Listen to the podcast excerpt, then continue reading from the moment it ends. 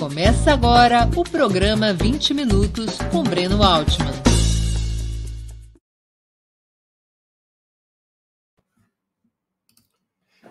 Bom dia. Hoje é 22 de março de 2021. Está começando mais uma edição do programa 20 Minutos. O entrevistado de hoje é Franklin Martins, jornalista e ministro-chefe da Secretaria de Comunicação Social no governo Lula. Perguntas ao nosso convidado poderão ser feitas através do YouTube ou do Facebook. Desde já, agradeço aos que participarem, especialmente aos que o fizerem contribuindo com o Super Chat ou se tornando membros pagantes do canal de Ópera Mundi no YouTube. Bom dia, Franklin, e muito obrigado por aceitar o nosso convite. Bom dia, Breno. Bom dia a todos que estão aqui nos ouvindo. Vamos em frente. Franklin, o que, que mudou no cenário político com a anulação das sentenças contra Lula? Olha, eu acho que a... significou a volta política do Lula e isso mexeu profundamente com o quadro. Mexeu porque nós tivemos, primeiro, uma decisão do Faquin absolutamente inesperada ou seja, ele, na verdade, desqualificou que os processos julgados pelo juiz Sérgio Moro contra o Lula é, é, pudessem ser julgados em Curitiba, porque não tinham nada a ver com a Petrobras. Então, ele desqualificou. E o Faquin sempre foi alguém, assim, vamos dizer, muito próximo do Moro. Eu, até em termos de brincadeira, o Tom Jobim costumava dizer que o Brasil não é para principiantes eu hoje em dia estou começando a achar que o Tom Jobim foi amplo demais. Eu acho que o Paraná não é para principiante. Entende? Ou seja, Moro e Faquin no plano jurídico, essa embrulhada e tal. Mas a decisão, o fato concreto, é que ela, ela invalidou os processos e tirou de lá.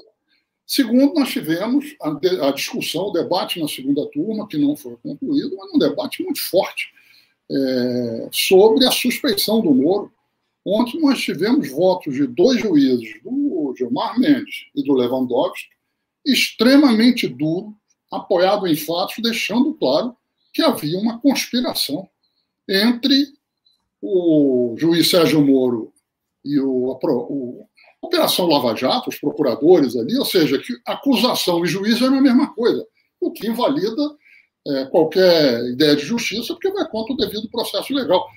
Quer dizer, então, Houve um pedido de, de vista feito pelo, pelo ministro Cássio Nunes, que foi nomeado agora pelo Bolsonaro. Foi meio surpreendente, porque ele disse que não estava preparado para votar, como se não soubesse que aquilo ia chegar na mão dele logo. Mas é, juiz inventa a desculpa que quiser e fica por todo. Por isso mesmo, data vênia, todo mundo diz. Mas nós tivemos também um surpreendente momento de aplauso da, da ministra Carmen Lúcia ao ao voto do Gilmar, dizendo que eram gravíssimas as denúncias. Ela que antes tinha uma posição, vamos dizer, é, meio é, lavajatista, uma coisa assim. Então, foi algo importante. E fato importante é que tanto a decisão do Fachin quanto a sessão da segunda turma saíram no Jornal Nacional. Ou seja, a censura que havia sobre tudo que fosse pudesse ser favorável ao Lula teve de ser suspensa. Não porque a Globo tenha resolvido fazer bom jornalismo, embora até o Lula generosamente no seu discurso falou isso depois. Mas é porque ela não tinha como evitar. Quer dizer, e isso evidentemente teve um impacto. Então teve, tivemos esses dois fatos. E terceiro, nós tivemos o discurso barra entrevista do Lula no Sindicato de Metalúrgicos do ABC, lá em São Bernardo, que foi uma entrevista que deixou o país estupefato porque o país esperava é, que ele fosse tá todo amargurado, tá? e ele mostrou que não faz política com fígado, faz política com a alma, com inteligência, e isso entrou naquilo que é o principal hoje em dia, a gravíssima situação sanitária, a crise sanitária monumental que o Brasil está vivendo, e que é necessário defender o povo.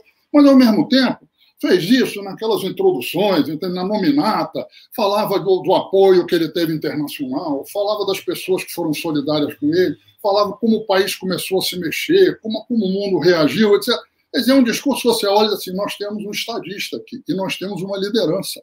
Então, eu acho que esses três fatos mexeram muito com a situação política. Tanto que, imediatamente, no próprio dia, o deputado Rodrigo Maia postou lá uma série de, de tweets é, meio assim, admirando a capacidade política, a tranquilidade, a, vamos dizer, a, a perspectiva de estadista da entrevista do Lula. Entende? Mostrando que diferença para os líderes políticos que nós temos hoje. É uma coisa patente. O Fernando Henrique deu entrevista depois, o Fernando Henrique nós sabemos da, da coisa amarga que ele tem ali em relação ao Lula, coisa mal resolvida que ele tem, mas dizendo o Lula leva jeito, o Lula é um cara calejado pela vida, eu se tivesse que votar no segundo turno hoje em dia não votaria, não votaria neutro, eh, branco como eu votei, quer dizer, se mexeu, então mexeu com o quadro, ou seja, o Lula voltou para o centro político com muita força, e as pessoas que estavam desacostumadas a ver um líder político com a capacidade que ele tem, com a capacidade de discutir os problemas do povo, que atingem o povo, capacidade que tem profundidade e, ao mesmo tempo, tem capacidade de comunicação, sabe falar, sabe se entender, mas também discutir as questões internacionais. E as pessoas ficam estupefatas porque estão acostumadas com um padrão de liderança. Quem é liderança hoje em dia? É padrão de liderança no Brasil. Entende? Porque é Bolsonaro, que só sabe xingar, impropérios, agressões, etc. E tal. Quer dizer, Hulk? O que é Hulk?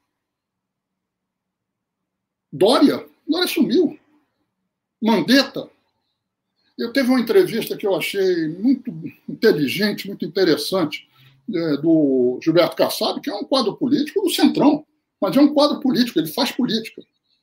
E ele diz o seguinte: olha, do jeito que, depois dessa volta do Lula, que nós tivemos aí, nós vamos caminhar. Ainda falta muito tempo a eleição, mas nós estamos caminhando para ter uma polarização à esquerda e uma polarização à direita. Bolsonaro contra Lula. O centro dificilmente vai conseguir botar, ele diz, o centro só levantou até agora a candidatura de proveta. Ou seja, não são candidaturas que vêm da vida real, vêm de invenções. Entende? Quer dizer, e política não é assim.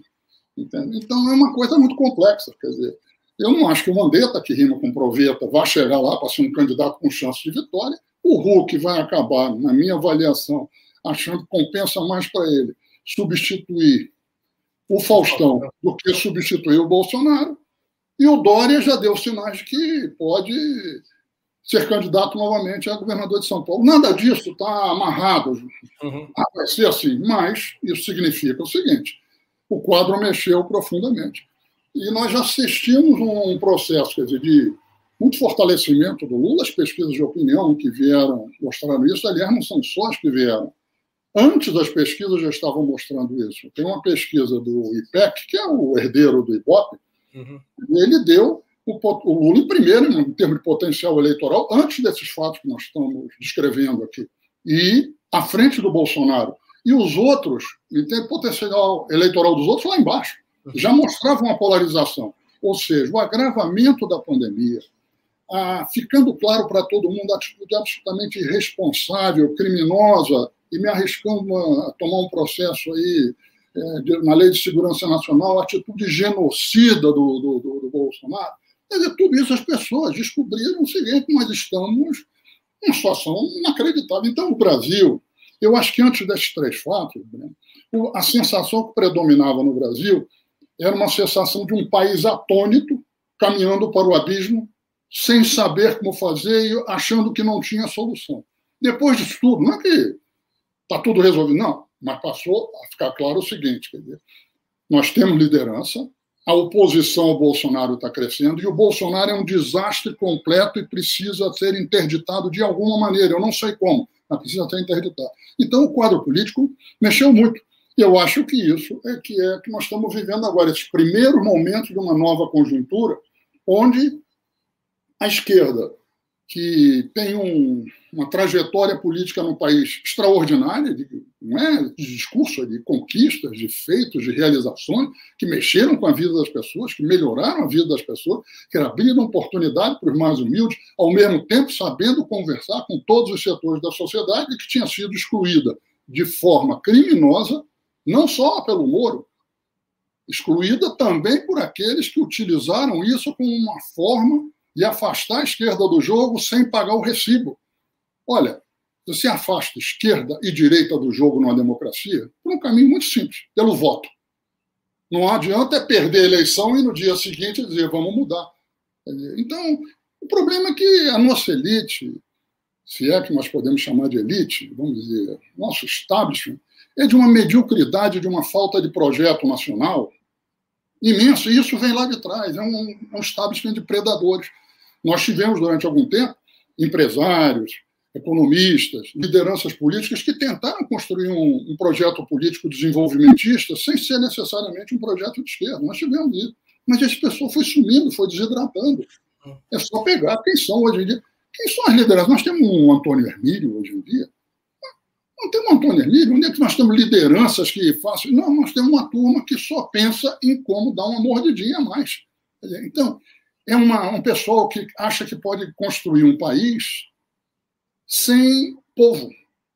Então, qual é, é a grande. O, o, o, Breno, o Lula já falou isso várias vezes, é uma coisa que eu concordo muito. Qual é a grande diferença que os governos democráticos e populares, a partir do governo do Lula, criaram no país? Antes, havia uma certa percepção no país, a direita difundia isso, mas não só a direita, o establishment difundia isso no Brasil, e que era o seguinte: eu até queria governar para todo mundo. Mas não dá, só dá para governar para um terço da população, para 30%. Não dá, infelizmente. Era mais ou menos o seguinte: o povo não cabia no Brasil, não cabia no orçamento e tinha que ser reprimido e contido o tempo todo para que os 30% pudessem sobreviver. A experiência desse governo popular mostrou que não. Na verdade, se podia abrir oportunidades, se podia melhorar a vida das pessoas, podia se governar para todo mundo, embora, claro, se não ia governar para 100% da noite, podia, um processo. E mais, com isso, o Brasil não ficava mais fraco, ficava mais forte. O Brasil passou a ter um mercado interno de um tamanho que lhe deu condições de ir muito mais longe. E passou a ser respeitado internacionalmente, porque passou a ser um país que resolvia um dos grandes problemas da humanidade: como combinar desenvolvimento com inclusão social e com democracia. Então, muitas coisas que foram feitas foram tirando a base do discurso tradicional de eu até gostaria de fazer alguma coisa por todo mundo, mas não adianta. E quando eles diziam isso, o que, que eles faziam? Eles diziam com esses dois terços que sobravam, virem-se. E depois iam dizer que o brasileiro tinha complexo de vira-lata. Peguem um cachorrinho de madame, deixem ele comer sem, cinco dias sem comer, soltem ele na rua e vamos ver se ele não vai virar lata. Qualquer um vira. Então é o seguinte: dois terços do povo brasileiro virava lata porque não tinha oportunidade. Quando deram oportunidade, pararam de virar lata começaram a aproveitar oportunidades, a crescer, a estudar, a entrar para a escola, tivemos um crescimento de emprego monumental, etc. E o Brasil afundou com isso? Não, cresceu. Esse é, é o grande problema do establishment no Brasil, eles não têm um discurso para enfrentar isso. Aí o único discurso que eles têm é o quê? Austeridade, austeridade, austeridade, teto de gasto, teto de gasto, teto de gasto. É o seguinte, não tem dinheiro de novo, é o mesmo discurso. Não tem dinheiro para governar para todo mundo. Para fazer isso como se fosse uma coisa técnica e não como uma opção selvagem contra o povo brasileiro. Você acha que essa vitória do ex-presidente, é, eu me refiro à anulação é, das sentenças pelo ministro Faquim, está consolidada ou poderá haver alguma contraofensiva da Lava Jato? Olha, antigamente, antes dos, dos testes, podemos dizer se o bebê era menino ou menina, existia, um ditado que dizia o seguinte: cabeça de juiz, barriga de mulher e urna, você nunca sabe o que vai sair. Entende? Hoje em dia, no caso da, do ventre da mulher, você já pode dizer, mas cabeça de juiz e urna é sempre complicado. Aliás, eu acho mais complicado a cabeça de juiz. Entende? Você não sabe o que vai fazer. Eu diria o seguinte: pode ainda haver alguma mudança? Pode. Agora, eu acho o seguinte: não é o mais provável, e se fizerem isso, estarão atropelando não apenas o Lula, estarão atropelando grande parte do mundo jurídico que se deu conta, com as revelações da Vaza Jato, da gravidade das manipulações do sistema judicial cometidos pela 13ª Vale Curitiba e pela, é, também pelo pessoal ali do, do Dalton Dallagnol, Moro e Dallagnol, os dois, entende? Quer dizer, a gravidade, eles não foram, não é à toa que o Moro era chamado de russo. Por que ele era chamado de russo? Porque ele fala russo? Porque ele é comunista? Porque ele é soviético? Não.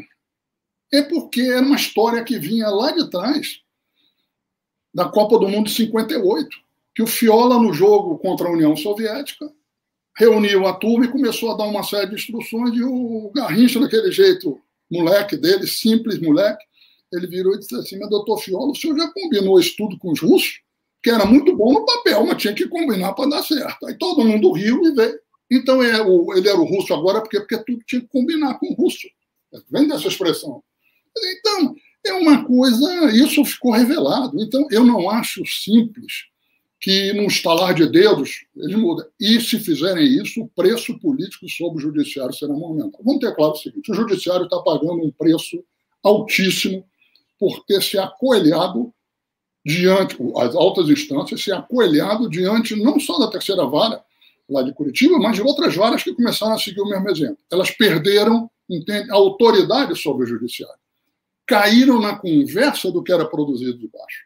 E fizeram isso por quê? Porque esses juízes tinham um saber jurídico monumental, uma capacidade de argumentação. Não, porque eles tinham a TV Globo o tempo todo do lado deles, martelando.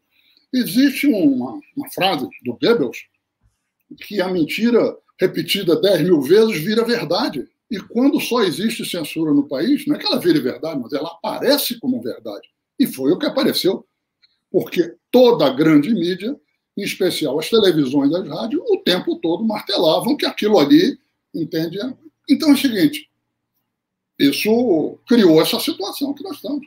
Já que eu estou nas citações, eu vou citar o Pulitzer, um grande jornalista americano que deu é, origem ao prêmio Pulitzer, que é o maior prêmio do jornalismo norte-americano, em homenagem a ele. Ele dizia o seguinte: a longo prazo, uma imprensa vil cria um público vil. E o que, que nós assistimos no Brasil? Exatamente isso. A mentira manipulada e repetida, repetida, repetida, como Goebbels dizia, virou verdade. E a mentira manipulada, manipulada e repetida mil vezes, como dizia o, o Pulitzer, de forma tão vil, criou um público vil que acabou achando, num determinado momento, que a solução era o Bolsonaro e todo mundo ficou quietinho. Porque o que, que o nosso establishment achava? Bolsonaro vai chegar lá, ele vai amansar. Eu cito sempre uma declaração do Hulk, entre o primeiro e o segundo turno das eleições de 2018, onde ele disse o seguinte: eu posso não estar errando em uma ou outra palavra, mas o sentido geral é esse. Não vou votar no PT, não votarei no PT, jamais votei no PT. Eu não penso igual ao Bolsonaro, mas ele chegando lá, ele vai sentar, aquietar e vai dar para conversar. E está aí o resultado. Entende? O Hulk está indo para o programa do Faustão, cuidar da vida. Na TV Globo não sabe o que faz com o crime que cometeu contra a democracia brasileira. Entende? E o Bolsonaro esculhambando, destruindo o país e que vive hoje em dia uma pandemia de uma gravidade monumental. E ele foi o cara que preparou isso. Porque disse que a pandemia não era nada, era só uma gripezinha, que não tinha que usar máscara, que não tinha que ter isolamento, deixa para lá, isso é coisa de maricas, isso é coisa de velhozinho que tem que morrer mesmo, etc. E, tal. e como se a economia fosse voltar a funcionar se deixasse as pessoas morrerem. Daí tá a economia continua inteiramente travada, nós estamos batendo. No final dos últimos dias, nós tivemos quase em torno de 2.800 mortes por dia, entende? disparado, país que mais tem, nós temos 3% da população e estamos com 23, 25% dos casos e dos óbitos, ou seja, o Brasil é o centro mundial da pandemia, porque foi produzida uma situação, foi produzido. Espera um instantinho que eu estou ajeitando aqui. Foi produzida uma situação de absoluto descontrole Uhum. estimulado pelo presidente que dizia não tem esse problema de aglomeração, não tem nada disso, pode ir, não tem que usar máscara e tal. Não tem que ter vacina. Ele combatia as vacinas, que era a única possibilidade de enfrentar o problema a médio e longo prazo. E enquanto não chegasse a vacina, qual era a estratégia que tinha que ter? Isolamento, evitar a, as aglomerações, e ele estimulava isso. Então, a conta da pandemia está caindo em dois lugares. Um tinha que cair, é no Bolsonaro. O outro está caindo em cima do povo brasileiro. Isso é que é dramático, é difícil, porque O povo brasileiro não teve orientação, não teve comando, não teve condução, e isso produziu uma situação de uma gravidade monumental. Fim de semana, nós tivemos até a Faria Lima, até os empresários estão começando a ficar incomodados. E não é porque tem um coração generoso, não. É porque a pandemia está batendo também no andar de cima. Os grandes hospitais de São Paulo estão com 100% de utilização dos leitos, das UTIs, etc. Então, tudo chegou lá em cima, está morrendo lá em cima também. Então, isso mostra como a irresponsabilidade política, sanitária, econômica, social produziu uma situação dessa natureza. O Brasil que enfrentar isso. Como você mesmo está descrevendo, o Brasil vive uma situação dramática. Quase 300 mil mortes, a pandemia em descontrole, a economia se esgarçando. Por que, que não assistimos, ao contrário do que ocorreu em outros países, inclusive antes da pandemia, uma reação popular à altura dessa tragédia? Você falou bem, a reação foi antes da pandemia. A reação foi antes da pandemia. Quem é que está indo para a rua em meio à pandemia no Brasil? Os negacionistas, que não acreditam nisso. A pessoa E mesmo assim, é aquele cara que vai de carro e tomando. É negacionista, mas é o seguinte, nem tanto. Entende? Está com medo. Eles estão com medo também. Eles não querem é, perder o discurso. Mas é o seguinte: a população, a maioria do povo brasileiro, elegeu o Bolsonaro. Quando elege, não é uma coisa 15 ah, dias depois muda, não. Ele foi se desgastando. Já no primeiro ano, em 2019, ele foi se desgastando. Ele já não tinha o apoio da maioria da população a partir ali de julho. Aí ele foi salvo pelo auxílio emergencial, que era uma medida corretíssima, proposta pela oposição, para melhorar a vida das pessoas, para que as pessoas pudessem ter uma forma de manter o isolamento, tendo um mínimo de renda. Ele surfou nisso daí, se recuperou, etc. Mas a cabeça deles lá e da turma dele do posto Ipiranga, que de posto Ipiranga não tem nada, na verdade, é a lata do lixo do posto Ipiranga. Não tem nada, tudo sobra para ele ali. Então, o que, que ele. Não, não pode mais nada. Não pode mais nada. O povo voltou para a rua, para voltar para trabalhar, para alguma coisa. Olha, a situação é que, às vezes, as pessoas de classe média não têm ideia de como é dramática a situação de uma pessoa pobre, do povo, que não tem meios de sobrevivência para garantir o sustento dela e da família, o certo é ficar em casa. Ela acha que deve ficar em casa. Mas se eu ficar em casa e não tem auxílio emergencial, como é que eu vou dar comida para os meus filhos? Eu tenho de sair.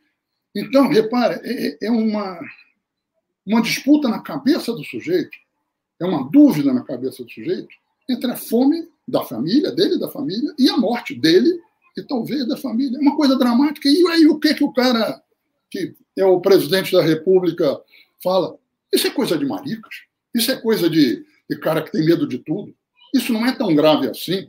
Entende? Ou seja, não só a pessoa está submetida a uma situação terrível, dramática, ela e sua, sua família, como tem ainda uma coisa que humilha a pessoa é, publicamente. Então, é, então, o povo brasileiro, ah, por que, que não reage? Por que, que não reage? Eu vou dizer porque não tem que fazer manifestação no momento atual. Ah, pode ser carreata, pode ter panelaço. Olha, me desculpe, sou a favor, mas isso não vira jogo. Em lugar nenhum do mundo, panelaço e carreata vira jogo. Entende? Não vira. Precisa há, uma, há, uma percepção, há, uma percepção, há uma percepção generalizada é, em muitos setores de que o povo brasileiro historicamente luta menos que seus vizinhos tem menor consciência política e organização. Você partilha dessa opinião? Não partilho na forma que você falou, mas acho de outra forma. Eu sempre disse isso, comparando o Brasil e a Argentina, que a Argentina era como um potro fogoso, entende? Que corre para lá, corre para cá, empina, escoceia, bate na cerca, volta. É uma coisa linda de ver, maravilhosa. As situações políticas na Argentina mudam com uma rapidez impressionante para nós brasileiros, quando a gente examina. O Brasil é um país muito grande, muito grande. Como os Estados Unidos, é um país muito grande, muito diverso. Demora muito a formar maiorias, a formar conceitos que se espraiam por toda a sociedade. Eu sempre disse o seguinte: se o Brasil, o Brasil não é um potro fogoso como a Argentina, o Brasil é um elefante. Elefante, quando corre, não tira as quatro patas do chão ao mesmo tempo, não. É uma de cada vez. Porque se tirar as quatro patas, o peso é tão grande que ele quebra. Então, o que, que ele faz? Ele aprende que eu posso correr tirando uma pata de cada vez. Então, isso quer dizer que as transformações políticas no Brasil são sempre muito mais lentas do que em outros países, por causa do tamanho e da complexidade do Brasil. Isso vale para as modificações progressistas e vale para as modificações conservadoras. O golpe de 64 levou 10 anos ali sendo dado. Teve o golpe de 54, depois teve o golpe de 55, depois teve o golpe de 61. Repara só, é um processo, porque não é ponto fogoso, é uma pata de cada vez que o elefante tira do chão. Entende? O Lula não chegou à presidência da República na primeira eleição, não. Ele foi na quarta eleição é que ele chegou lá, entende? Levantando o elefante uma pata de cada vez. Porque... O, próprio golpe, o próprio golpe que foi dado contra Dilma, entende? Foi um golpe que levou um bom tempo sendo montado, articulado. Começou ali em 2013. O golpe começou porque o Brasil tinha uma projeção que os Estados Unidos não admitiam, uma projeção geopolítica que os Estados Unidos não admitiam, porque nós tínhamos descoberto o pré-sal e isso nos tornava uma potência energética no mundo, porque o Brasil tinha conquistado uma projeção do ponto de vista diplomático e geopolítica que incomodava profundamente os Estados Unidos e porque a direita no Brasil tinha perdido o discurso, juntou tudo. Aí o Lula elege a Dilma, e deixando claro, a Dilma não era um poste, a Dilma foi um excepcional é, ministra-chefe da Casa Civil. Ela não era, do ponto de vista político, uma pessoa com muita habilidade, capacidade, mas era uma pessoa é, com grande capacidade de execução. Mas elege a Dilma, elege o Haddad depois, prefeito de São Paulo, a direita olhou e disse assim: não, se o Lula elegeu até em São Paulo, na capital, o Haddad, entende que não tinha grande trajetória, do ponto de vista eleitoral, político, ele era um quadro também importante, um excepcional, talvez o melhor ministro da Educação do Brasil já teve. Então, repara só. Começou ali. E nós não reagimos, não reagimos por quê? Deslumbramento. Deslumbramento. O Pepe Mujica, presidente Mujica do Uruguai, ele tem uma frase que eu gosto muito, que a gente devia. Quem faz política devia escrever, botar numa tabuleta, botar no quarto e pensar sempre sobre ela. Ele diz o seguinte: Las derrotas te ponen pavo. Não, las vitórias te ponen pavo. Las derrotas te hacen pensar. Pavo em espanhol pode ser ou peru ou pavão. No caso aí é pavão. Entende? Ou seja, quando você tem vitórias monumentais, você fica todo se achando maravilhoso, vira um pavão. É, é isso. E então é o seguinte: começaram a vir os sinais de que tinha muita gravidade a situação, e o pavão, as forças, o campo popular, continuou abrindo o rabo e achando maravilhoso aquela coisa e se exibindo. Não, vinha. Eles esperavam ganhar a eleição de 2014 Entende? Foram derrotados, foram derrotados por quê? Porque eles não têm discurso para fazer a disputa. E uma das grandes questões que afetam as multidões, eles não têm. Mas aí foram. Uma, uma pergunta no, no que você está falando. Por que, que a resistência ao golpismo no Brasil, na tua opinião, foi tão inferior à venezuelana e à boliviana, por exemplo? Olha, eu acho que, em parte, porque as nossas lideranças é, tiveram uma compreensão, demoraram muito a ter uma compreensão, entende? De que o processo tinha essa gravidade. Por quê? Porque se tinham postas pavões, entende? Acharam que o, aquela situação de nossa, olha, vamos, o Lula saiu do governo com 83% de aprovação. Isso é para fazer qualquer jararaca virar pavão, vamos ter claro, entende? É uma coisa espetacular. Então, o que começa a ter problema, você não leva em consideração. Então, eu acho que havia sinais claros a partir de 2013, 2014, de que as forças conservadoras com os Estados Unidos atrás, por causa da questão geopolítica, por causa da questão do pré-sal, iam partir para virar mesa, iam romper o pacto democrático estabelecido na Constituição de 88. E nós ficamos assistindo isso. Olha, o dia que jogaram uma bomba no Instituto Lula e não houve reação, eu olhei e disse assim: isso aqui está indo o vinagre. Porque é o seguinte: passam os caras, jogam uma bomba. A polícia diz que não, não, não tem como saber quem foi. Quando estava cheio de câmera de televisão na região ali, se sabia a hora que foi. É uma coisa evidente, entende? Mas não foi só isso, você vai pegando uma série de fatos, entende? Que vem depois. Então é o seguinte: o nosso elefante virou pavão e elefante não pode ser pavão. Entende? Elefante tem que saber que tem que olhar. Mas eu acho o seguinte: a nossa experiência deixou algo, Breno, extraordinariamente importante e que está voltando. Aliás, o, o Chico gravou de um negócio ali, que é a música estou voltando, mas estou voltando com a, o Lula voltando. Entende? Eu acho que e, o que, que ela deixou? Essa experiência que o Brasil pode ser governado para toda a população e isso faz o Brasil mais forte. O discurso deles qual é? Austeridade, teto de gasto, não podemos gastar. O Brasil não cabe, o povo não cabe no Brasil. E, claro, para sair dessa discussão que é embaraçosa para eles, para o grande público, para as grandes multidões, para 110 milhões de eleitores, eles pegam o negócio da corrupção. Entende?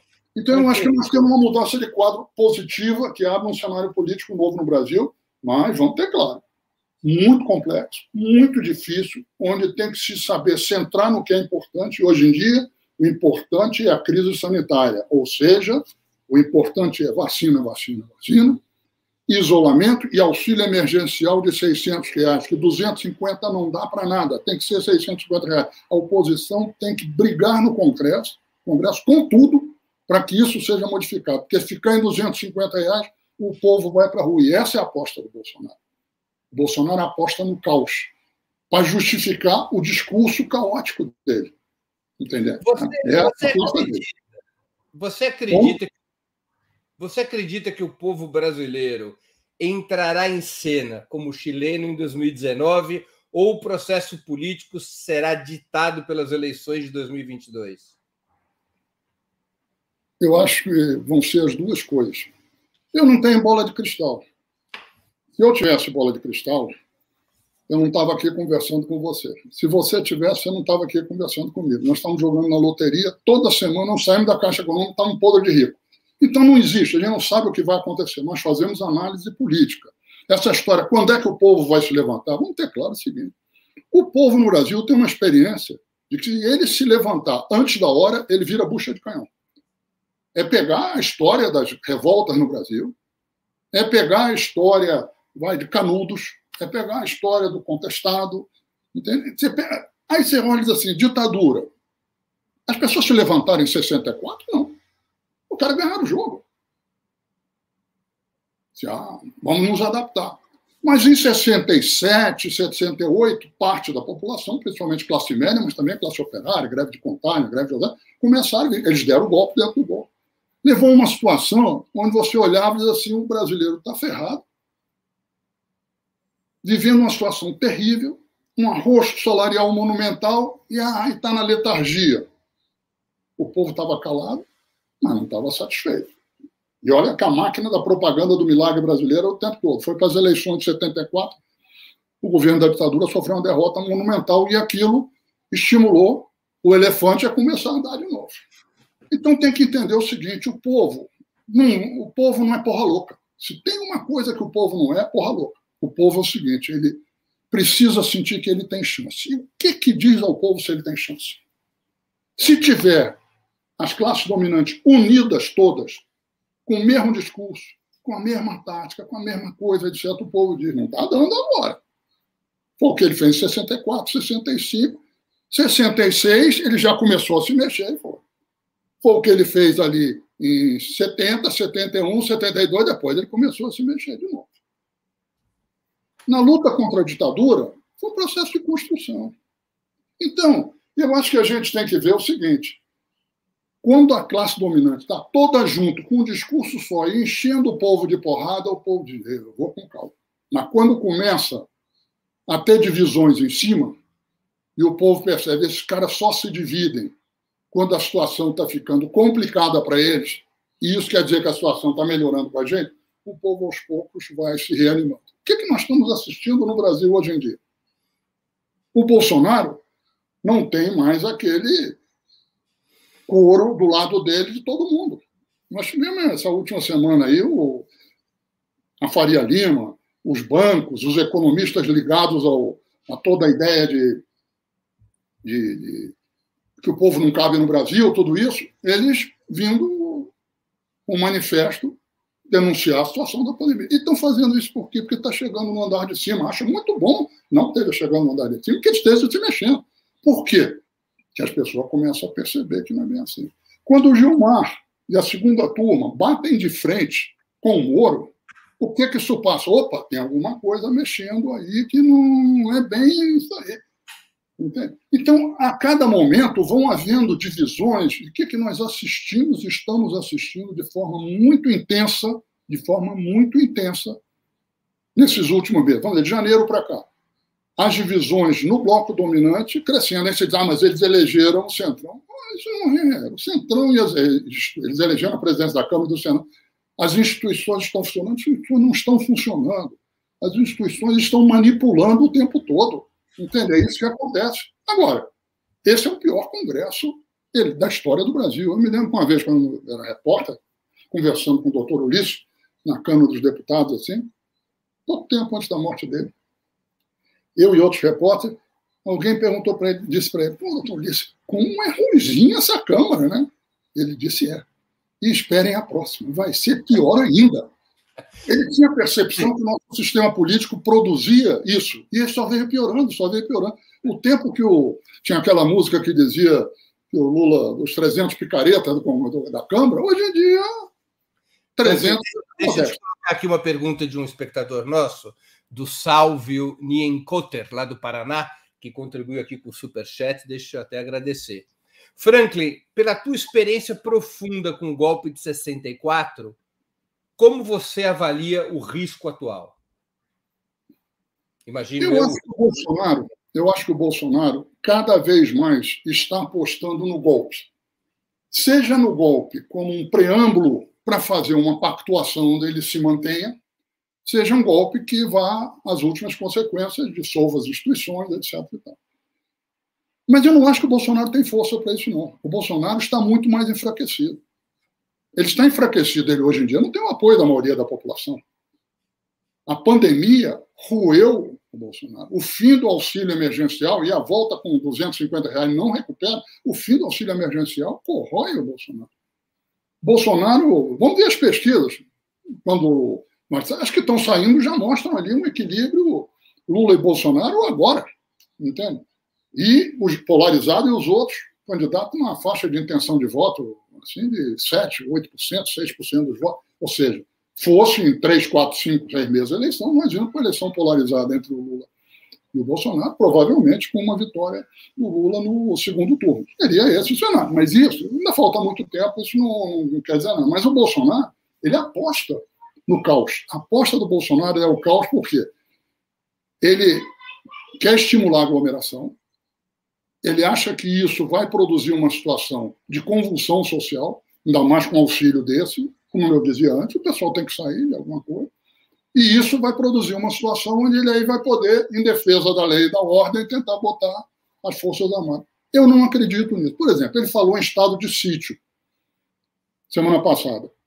Eu acho que se ele mandar um, uma proposta de estado de sítio para o Congresso, não passa. Com todos os problemas que tem. Com todos os problemas que tem o Congresso. Estado de sítio, você precisa de maioria absoluta, ou seja, metade mais um dos integrantes da casa, das duas casas. Eu não creio que aprove. Então, isso é também um discurso Bolsonaro. Ah, um dia o Bolsonaro vai servir de motivo para muitas análises de, da academia, de pesquisas, etc. Fica uma coisa que ele tem uma genialidade política. Eu cobri o Bolsonaro como deputado de baixo clero um tempão. Bolsonaro é um deputado medíocre, foi um deputado medíocre, nunca passou disso. Engraçadão, com todo respeito pelos camelôs, era um camelô meio exaltado, entende? Os camelôs são muito melhores que ele, porque tem que vender alguma coisa, não são exaltados, são simpáticos, ele não é simpático. E o tempo todo ele fazendo esse tipo de. E como é que ele se equilibra? Ele se equilibra o tempo todo agredindo, indo para frente. Que é uma forma dele lidar com uma enorme insegurança que ele tem sobre a valentia dele. A insegurança do Bolsonaro sobre a valentia dele é. Mas olha, eu sempre me dei com o Bolsonaro. Eu até contar aqui um caso para vocês. Eu um dia era repórter, estava viajando do, de Brasília para o Rio de avião, e naquele tempo você fazia o check-in ali na, na, hora ali, né? eu estou fazendo o check-in, de repente eu vi uma voz, ah, ah! Eu virei, era o Bolsonaro que estava duas ou três atrás de mim na fila para o check-in. Ele disse: Eu estou com muita bagagem? Você está com muita bagagem? Eu disse: Não, eu só estou com a maleta de mão. Você não quer levar umas coisas para mim?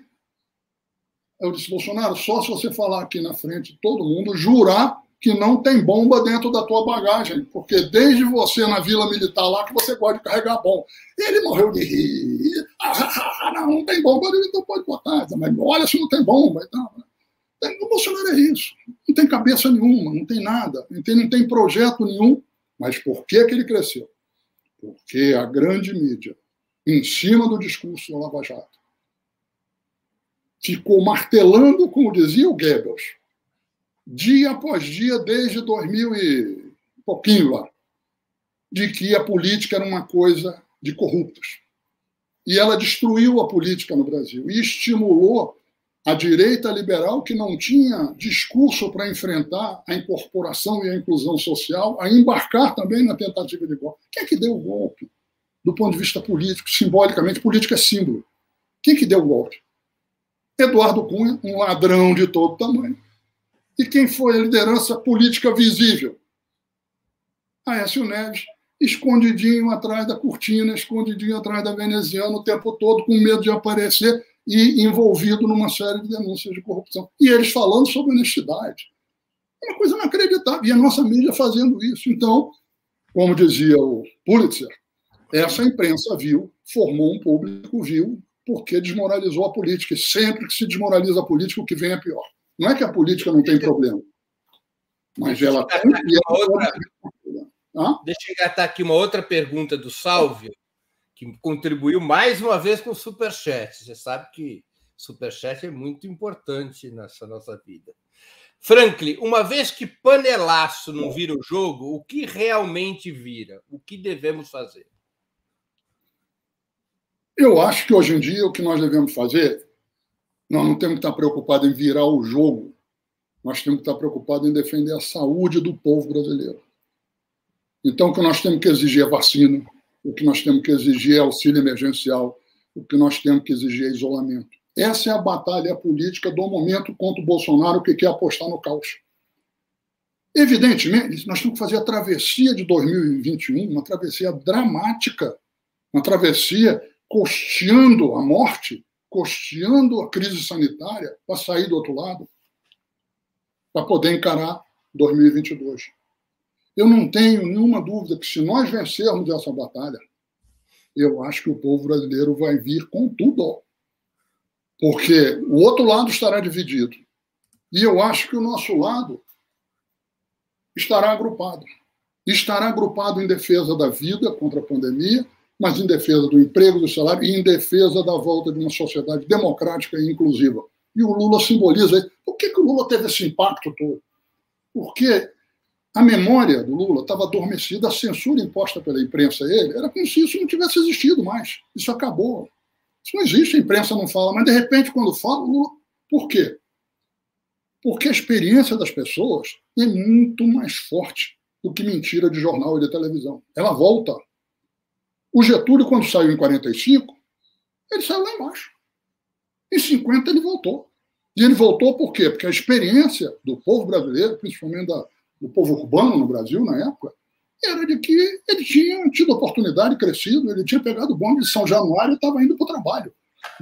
Então, é, sinceramente, eu acho que nós vamos ter um período muito difícil esse ano. Muito difícil, porque nós estamos meio a uma crise sanitária e não pode brincar. Nós não podemos resvalar. Nós temos que defender o tempo todo, o tempo todo, auxílio emergencial, isolamento e vacina, vacina, vacina. Entende? Mas isso vai desembocar em algo muito grande e eu quero ver a direita produzir um candidato com a força que o Lula tem. O Lula tem. Quero ver. Eu quero ver a direita produzir um candidato que esteja cuidando da vida do povo, que esteja falando para o exterior. O que, que, que, que eles têm? Eles não têm. Olha, é, Franklin, o governador da Bahia, Rui Costa, a respeito das próximas eleições presidenciais, defendendo uma aproximação com o PSDB e o centro, afirmou que, abre aspas, a lógica da disputa da eleição no Brasil será semelhante à dos Estados Unidos. É a democracia contra a barbárie e o ódio. Você concorda com esse ponto de vista? No finalzinho, eu concordo. O problema é como chega no finalzinho.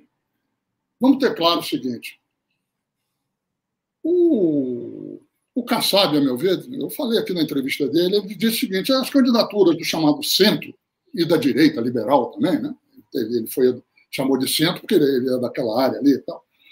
Ele disse, elas são candidaturas de proveta, ou seja, ela não vem da realidade da disputa política, da luta política e social.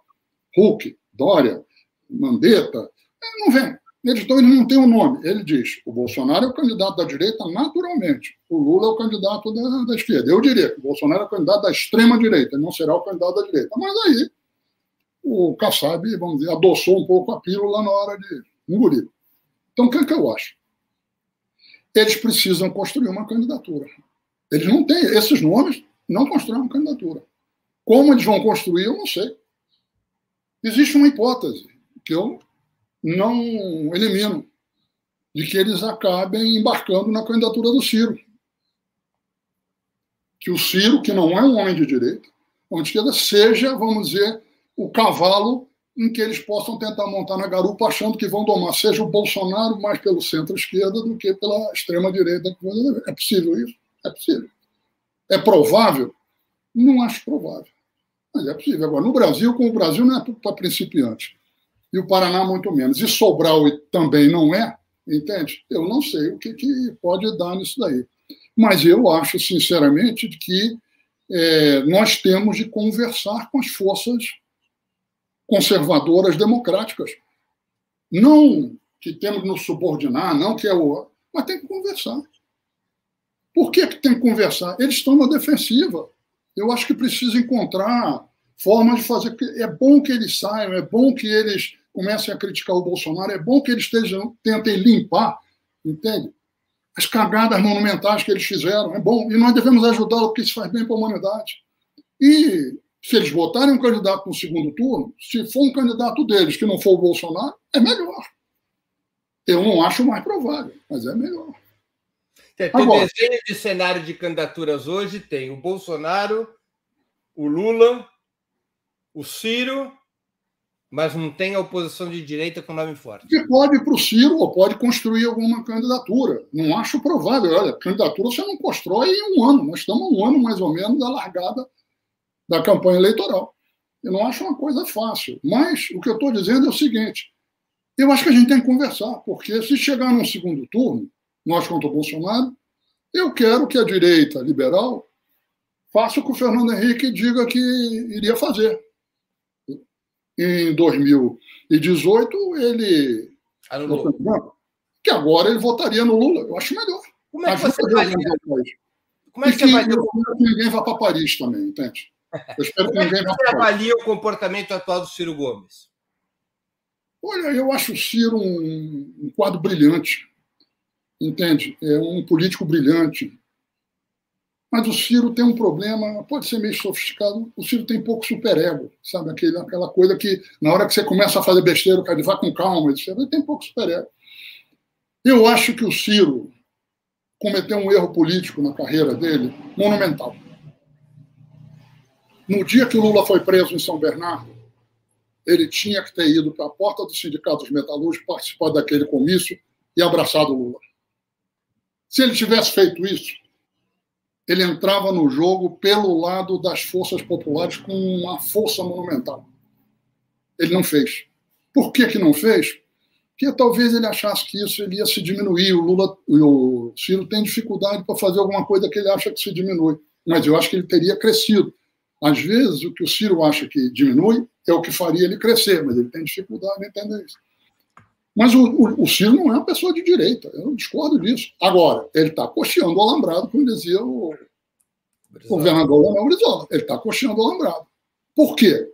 Porque ele está fazendo uma análise que o, a direita liberal não vai conseguir botar um candidato viável com esses candidatos de proveta e vai vir para um capitão 2 aqui, entende? Vai querer montar na garupa e isso me viabiliza para ir para o segundo turno.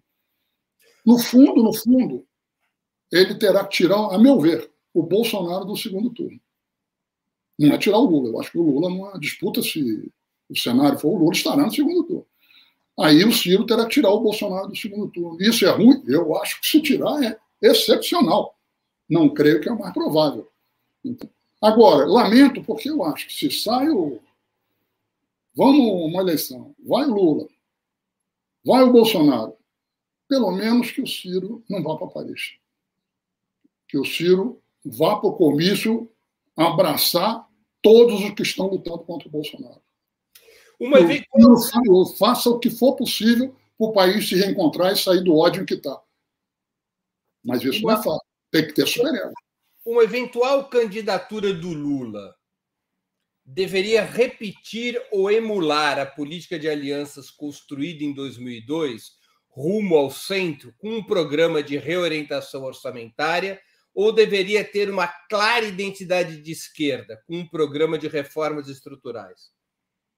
Sinceramente, acho que nenhuma coisa nem outra. É muito simples a gente botar duas coisas assim, como se houvesse uma contradição entre ambos.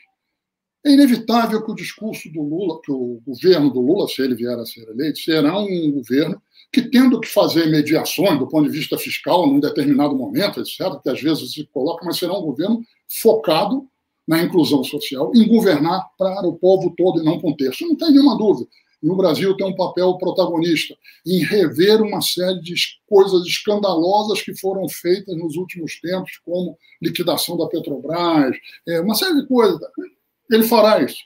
Ora, ele fará isso não fazendo isso assim, vocês vão ter que me engolir, ele não é o Zagalo. O Lula não tem a cabeça do Zagalo. Quem tem a cabeça do Zagalo é o Bolsonaro. O Ciro tem um pouco a cabeça do Zagalo. O Lula vai fazer o seguinte: vou conversar com todo mundo. Isso é melhor para o Brasil e, portanto, é melhor para todos. Ele fará, fará o que ele fez no governo dele. Eu não tenho dúvida, será um governo de, se ele for eleito, será um governo de diálogo, será um governo de é, muita conversa, etc., mas será um governo com rumo. Não é só voltando ao que está atrás, é corrigindo coisas que não foram feitas atrás. Por exemplo, o Brasil não pode ter a política de juros que tem. Não pode. Um escândalo. Isso é um dos erros do, do, dos governos do campo popular, de, do, do Lula e da Dilma. O Brasil não pode ter o sistema tributário que nós temos. Tem que taxar grandes fortunas, tem que taxar dividendos, tem que taxar o setor financeiro muito mais. Eles é que têm que financiar a saída daqui. Um dos grandes erros que a Dilma cometeu, e eu tenho maior respeito pela Dilma, foi a política de desoneração durante de 2011 a 2014, que transferiram quase 500 milhões para os empresários. Isso foi um erro. Tinha aquilo que tinha que ser aplicado investimento em obra pública. Isso vai trazer o empresário, mas vai trazer o trabalhador. Você não cria fundamentalmente emprego fazendo desoneração e o cara fazendo um favorzinho, o empresário fazendo um favorzinho para Você cria com o Estado comandando obras públicas, e o Brasil precisa de muitas obras públicas, que todos ganhem dentro disso, ou seja, que a roda da economia gire e gire para todo mundo. Então é o seguinte, eu acho que é, o Lula fará um, um governo de reencontro do país com ele mesmo e de conversa, mas um governo com rumo no seguinte sentido: um governo para toda a população não apenas para um terço, um governo democrático. Entende? E um governo que vai ter de rever coisas escandalosas, crimes escandalosos que foram cometidos contra o Brasil e o Estado brasileiro nos últimos anos. O ex-vice-presidente boliviano Álvaro Lineira afirmou recentemente que novos governos progressistas, em resposta ao golpismo predominante nas elites locais e na estratégia norte-americana, deveriam ser muito mais duros no enfrentamento aos grupos capitalistas, os monopólios de comunicação, aos militares e outras fortalezas da hegemonia burguesa sobre o Estado e a sociedade. O que, que você acha dessa afirmação? Eu vou complementar com uma pergunta de um espectador, o Gnomide, que também contribuiu com o Superchat. É, Franklin, há condições de se caçar as concessões das emissoras de TV religiosas, é um aspecto do ser mais duro. Mas eu queria saber tua opinião sobre essa afirmação do Lineira, de que tem que ser muito mais duro com as elites locais e ter muito menos ilusões sobre o seu comportamento democrático.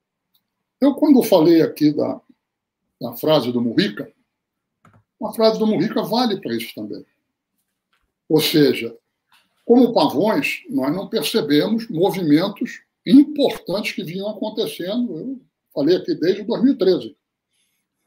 Entre esses movimentos, o que nós temos foi cada vez mais instituições do Estado passaram a ser dirigidas politicamente, não pelo governo que representa politicamente o Estado brasileiro, e passaram a ser dirigidas pelas corporações que, por sua vez, foram tomadas pelo discurso das elites dominantes, pelo discurso da Globo. Isso vale para o Ministério Público, isso vale para a Polícia Federal, isso vale, em certa medida, para o Exército. Então, nós temos, vale para a Receita Federal. Entende? Então, nós temos uma série de instituições que foram, é, vamos dizer, elas foram sendo minadas e, aos poucos, capturadas e entraram dentro desse processo. É o seguinte: evidentemente, tem que ter tem um princípio básico da democracia que tem que se manter e tem que presidir tudo. É o voto quem organiza o Estado. É o voto do povo quem organiza o Estado. Então não tem que ter corporações que saem disso, não tem que ter corporações que não têm controle externo, que são donas de si mesmo. Não, não pode. Entende? É o Estado que organiza. Isso vale para o Exército, Marinha, para a Aeronáutica, vale para a Polícia Federal, isso vale para o Ministério Público, isso vale para a Receita Federal. Ou seja, quem organiza isso é o Estado, e o Estado tem um governo que o representa.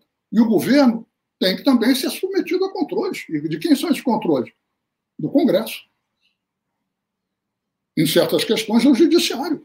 É um processo de pesos e contrapesos, e não o seguinte: só tem peso contra quem tem voto, e contra quem não tem voto não tem contrapeso. Isso não pode. Então, eu acho que isso tem que ser feito. Eu não acho que é um negócio de é, sair agredindo o grupo empresarial, não. Eu, sinceramente, não, não acho é o seguinte: eu não acho que vai ter uma revolução socialista nem no Brasil, nem na Bolívia, me desculpe, Lineira. Entende? Nem no Chile, nem na Argentina, nada disso. Mas o que nós temos que ter é o seguinte: nós temos que ter respeitando a economia de mercado, nós vamos ter que ter um estado de bem-estar social, um estado de inclusão, um estado democrático, um estado que converse com todo mundo, mas com, se dirija e tenha como prioridade principalmente os mais pobres e os mais humildes, um estado que não tolere o racismo, não aceite de jeito nenhum, entende? que não tolere agressão às mulheres, entende? que não tolere o, as agressões ao meio ambiente. Quer dizer, nós temos que ter um estado que tenha alma, que tenha programa e que tenha alma. Conversando com todo mundo, não tem que excluir ninguém. Quem quiser que se exclua, e se tiver força para isso, pague o preço por isso. Mas quem que organiza tudo? O voto soberano da maioria do povo brasileiro. E o voto soberano do povo brasileiro também elege uma oposição para fiscalizar o governo. Agora, além disso, Franklin, você acha que tem que ter mais disputa político-ideológica e mais mobilização social como fator de governabilidade? Sem dúvida. Não tem dúvida nenhuma. Tem que ter muito mais disputa. Um dos grandes problemas, a meu ver, do final do governo da Dilma, foi um problema político. Não tinha disputa política com a intensidade que tem que ter. Vou dar um exemplo para vocês que mostra isso, a meu ver, de uma forma muito intensa. A, a política de inclusão social, ela produziu o que se chamou na época uma nova classe média, classe C, etc. e tal que eram pessoas que estavam saindo de uma situação ali de, de dois, três salários mínimos para uma situação de cinco salários mínimos e passando a ter oportunidade. Enquanto teve disputa política, o que, que acontecia? Você dizia o seguinte: você existe um mérito individual do cara que lutou por isso, brigou e subiu. Mas existe uma política pública que abriu espaço para isso. Antes não existia. Então é uma combinação de uma questão política social e do mérito individual. São as duas coisas. Quando você para de fazer a disputa política, de mostrar que você está crescendo, você está melhorando de vida, porque você é um cara que está lutando, mas ao mesmo tempo, porque tem um governo e tem uma política que está abrindo oportunidade para você, muita gente passa a perceber apenas o mérito individual e não o mérito coletivo, e começa a ir para a direita. Muita, muitas áreas é, de certos cultos produziu isso daí, mas o problema não é do culto necessariamente, é porque se parou de fazer a disputa política. Isso as pesquisas já começaram a mostrar em 2013. E por que, que não se travava a disputa política? Sabe por quê? É uma coisa difícil, mas é o seguinte: política dá um trabalho danado. Você, para fazer política, é como respirar. Você tem que fazer política o tempo todo. Porque se você não respirar, você morre. Se você não fizer política o tempo todo, não fizer disputa política, você é engolido pelo seu adversário, especialmente se você está se defrontando contra um establishment que tem, no Brasil, 300, 400, 500 anos, entende, de dominação e que governa por inércia. Quando não tem nada, é a favor deles. Para não ser a favor deles, tem que ter disputa. Então, eu não tenho nenhuma dúvida que tem que ter uma disputa muito maior. E não é só uma disputa pelos meios de comunicação, tem que ter pelos meios de comunicação, e os meios de comunicação no Brasil vão viver uma crise de credibilidade, já estão vivendo, né? mas vão aprofundar uma crise de credibilidade monumental, porque eles. Você é jornalista, Breno, eu sou jornalista. Tem uma coisa que o jornalista aprende quando entra na redação: jornalista não briga com a notícia, jornalista não briga com fato. Essa nossa mídia está brigando com a notícia e com os fatos há um tempão e inventando e manipulando fatos e notícias para poder brigar com a notícia. Ela está liquidada a médio e longo prazo, entende? do ponto de vista de credibilidade. E imprensa sem credibilidade não vai a lugar nenhum. Eu falo isso como jornalista, não vai a lugar nenhum. Eu tenho vergonha do jornalismo que se faz hoje em dia no Brasil, embora eu tenha apreço e respeito por muitos colegas profissionais e sei os dramas e dificuldades que eles vivem. Mas a carreira de jornalista não é a carreira de lamber as botas no aquário, não. É uma carreira de compromisso com o fato, com a notícia e com a sociedade. A lealdade número um do jornalista é com a sociedade, não é nem com seu emprego, nem com seus colegas de trabalho, nem com seus patrões, nem com seus financiadores. É com a sociedade. Quando se esquece isso, o jornalismo vai ladeira abaixo. Então, eu acho todo mundo vai, vai ter que se reciclar dentro desse problema daí. Eu espero que um dia a gente volte a ter jornalismo que não seja vil e forme um público vil mas um jornalismo democrático, que entenda o debate, tenha compromisso com os fatos e que ajude a formar uma sociedade que discuta de forma generosa, aberta as suas divergências e que aceite o voto da maioria como formador do governo e o voto da oposição como formador da oposição. Uma última pergunta para a gente ir encerrando nossa entrevista de um espectador, Marcelo Quintão. O Exército não funciona como um partido? Com um número considerável de militantes, se vê no papel de intervir na vida nacional quando bem entende, fora de qualquer legislação e pago pelo Estado? Não, o Exército não funciona como partido. E quem achar dentro do Exército que ele funciona como partido, vai se dar muito mal. Porque é o seguinte: o Exército é uma instituição do Estado. Ele não é uma instituição que vai ditar os rumos da política. E ele não vai governar. Quem governa, volto a dizer, como estava dizendo antes, são os governos formados pela maioria ancorado no voto soberano. O que acontece é o seguinte: o Exército atualmente, principalmente a cúpula do Exército, entende? embarcou num projeto, a meu ver, absolutamente equivocado. Está aí o tweet do Vilas Boas durante as eleições, está aí as pressões para que o Lula não fosse candidato. Está aí também todo o processo depois de tomada do governo, esse é o governo da, da boquinha de farda é uma coisa intolerável. Entende? Então, o Exército vai sair muito com prestígio muito abalado por tudo isso. Eu não tenho nenhuma dúvida. E o Exército terá de se encontrar, de se reconstruir. Eu posso citar para o Exército a mesma coisa do Murica. Eles, o triunfo, puseram ele pavões.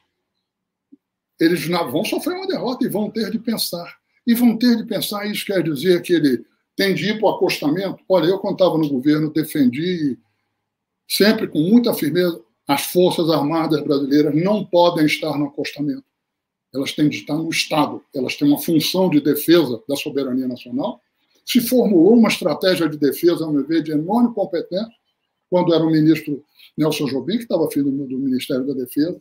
Se reorganizou as Forças Armadas em termos de armamento, seja o submarino nuclear, seja os tanques, seja os aviões de transporte de nova geração. Entende? Os militares voltaram a se respeitar, eles foram tirados porque eles estavam no acostamento. Estavam no acostamento desde que o Figueiredo saiu do palácio pela porta dos fundos. E por que, que estavam no acostamento? Porque na ditadura eles tentaram ir além daquilo de que era a função deles. Eles tentaram mandar no país, tutelar no país. O país não é um quartel. O país é uma sociedade complexa, ampla, difícil, com contradições, e as Forças Armadas são uma basicamente de defesa da soberania nacional. Por isso é que nós temos uma estratégia de defesa, nós não temos uma estratégia de sai chutando o mundo, não, tem que ter uma estratégia de defesa. Então, eles estavam no acostamento. E acho que houve, da parte do governo Lula, uma perspectiva, um trabalho, não é simples, é de tirando acostamento, dissolver preconceitos, etc. E eu acho que isso foi um avanço e que acho que, infelizmente, é, nos últimos tempos, principalmente o Exército, os setores do Exército, entraram num tipo de promiscuidade, entende? Com o aparelho político que fará com que o Exército saia muito desgastado desse episódio e eu espero que ele consiga sair sem voltar para o acostamento, mas sendo uma instituição de Estado a serviço do Estado governado por quem tem voto. Para terminar, o que, que você leu e assistiu durante, durante a pandemia e gostaria de sugerir aos nossos espectadores? Olha, eu vou fazer feito um Moro. Eu vou dizer que eu li uma, uma biografia e tal. Blá, blá, blá. Não, eu li muita coisa, principalmente porque eu estou fazendo uma pesquisa, terminei já uma pesquisa, eu vou lançar um livro sobre política, música popular e política no tempo do Império.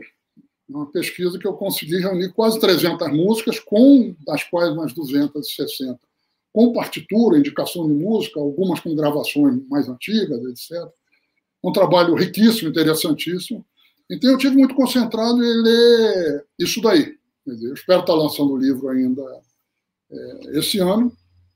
Estou muito animado. É um trabalho muito grande, é um prosseguimento daquela trilogia que eu lancei em 2015, que contava a história da República. Essa conta a história do Império e comecinho da República, um período que não tinha ainda a indústria fonográfica. É um trabalho, sinceramente, me deu um prazer monumental. Li muita coisa.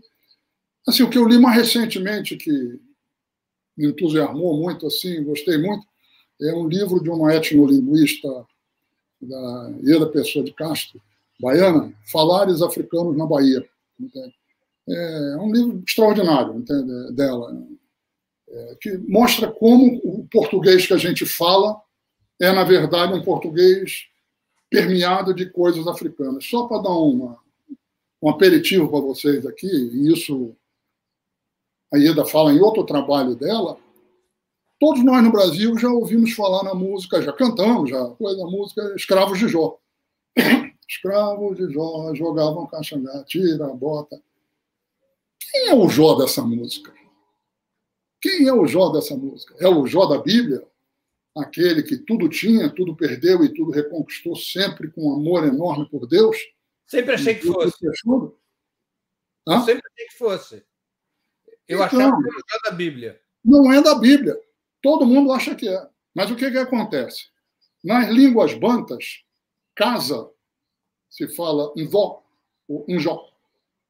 É, no Congo, Angola, se fala basicamente Nzó. E, e, e o N é muito muito neutro, é praticamente Zó. Moçambique, por exemplo, se fala em Jó, é Jó. Escravos de Jó são escravos domésticos, escravos da casa. É uma música sobre os escravos domésticos. E nós não sabemos disso. Entende? Então tem coisa muito legal que eu descobri no livro, mas eu queria agradecer. Perfeito. E, o, a série? E alguma, alguma, alguma série? Série. Olha, eu sei, assisti tanta coisa. Eu assisti uma série que eu gostei muito, que é Isabel de Castela, entende? Eu gostei muito da série. Tem uma série sobre a guerra, a Segunda Guerra Mundial, que eu assisti na Netflix, uma série documentária muito bom. Tem na Netflix uma série muito boa, que eu não sei se o nome é esse, é Velho Oeste ou Era Uma Vez no Oeste. São oito episódios. Eu que me criei vendo filme de cowboy, aquilo ajudou a organizar a minha cabeça. Mas não existe mais filme de cowboy, né? Hã? Não, não existe. Eu vi, eu vi até um filme de cowboy bom outro dia com Tom Hanks. Hã? Com Tom Hanks. É. Entende? Não, não, assisti uma agora que era Relatos da Vida, uma coisa assim. Uhum. Um, muito bom o filme, entende?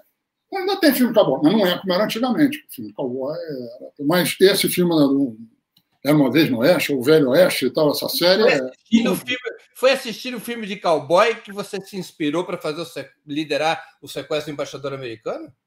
Não. Mas quem sabe eu também ter, posso ter me inspirado nos Sete Samurais. Eu fazia judô e o que eu tinha como aspiração do ponto de vista de vida era o Bushido. Bushido é o código de honra dos samurais. Frank, eu queria te agradecer muitíssimo pela entrevista. Eu tenho certeza que foi, além de muito prazerosa, muito informativa para todos os nossos espectadores e espectadoras. Foi um show de análise e de é, compreensão sobre a história do país. Muito obrigado pelo teu tempo, por essa hora de entrevista. Durou mais de 20 minutos, né? É quântico, já expliquei. Isso não é física newtoniana, é física é. quântica. Valeu, Breno. Um abraço para todos vocês aí. Encerramos assim mais uma edição do programa 20 Minutos. O entrevistado de hoje foi o jornalista e ministro da Secretaria de Comunicação Social do governo Lula, Franklin Martins. Nós voltaremos com mais uma edição do programa 20 Minutos na quarta-feira, dia 24 de março, às 11 horas da manhã, com Walter Pomar, professor da Universidade Federal do ABC e dirigente do Partido dos Trabalhadores. Walter Pomar terá como tema principal na entrevista o futuro da esquerda e do PT. Até lá e um grande abraço.